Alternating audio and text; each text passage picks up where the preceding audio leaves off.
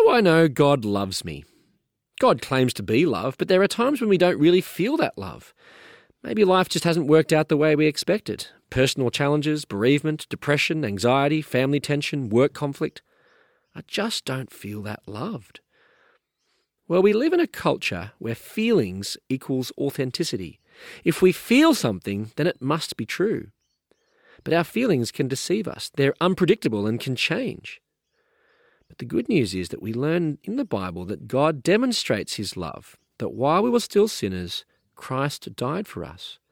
This means that regardless of what we feel or what our emotions may tell us, we can look to Jesus and know for certain that he loves his people. This is Rob Martin with God in 60 Seconds. To open up more space for reflection and conversation about God, go to thirdspace.org.au.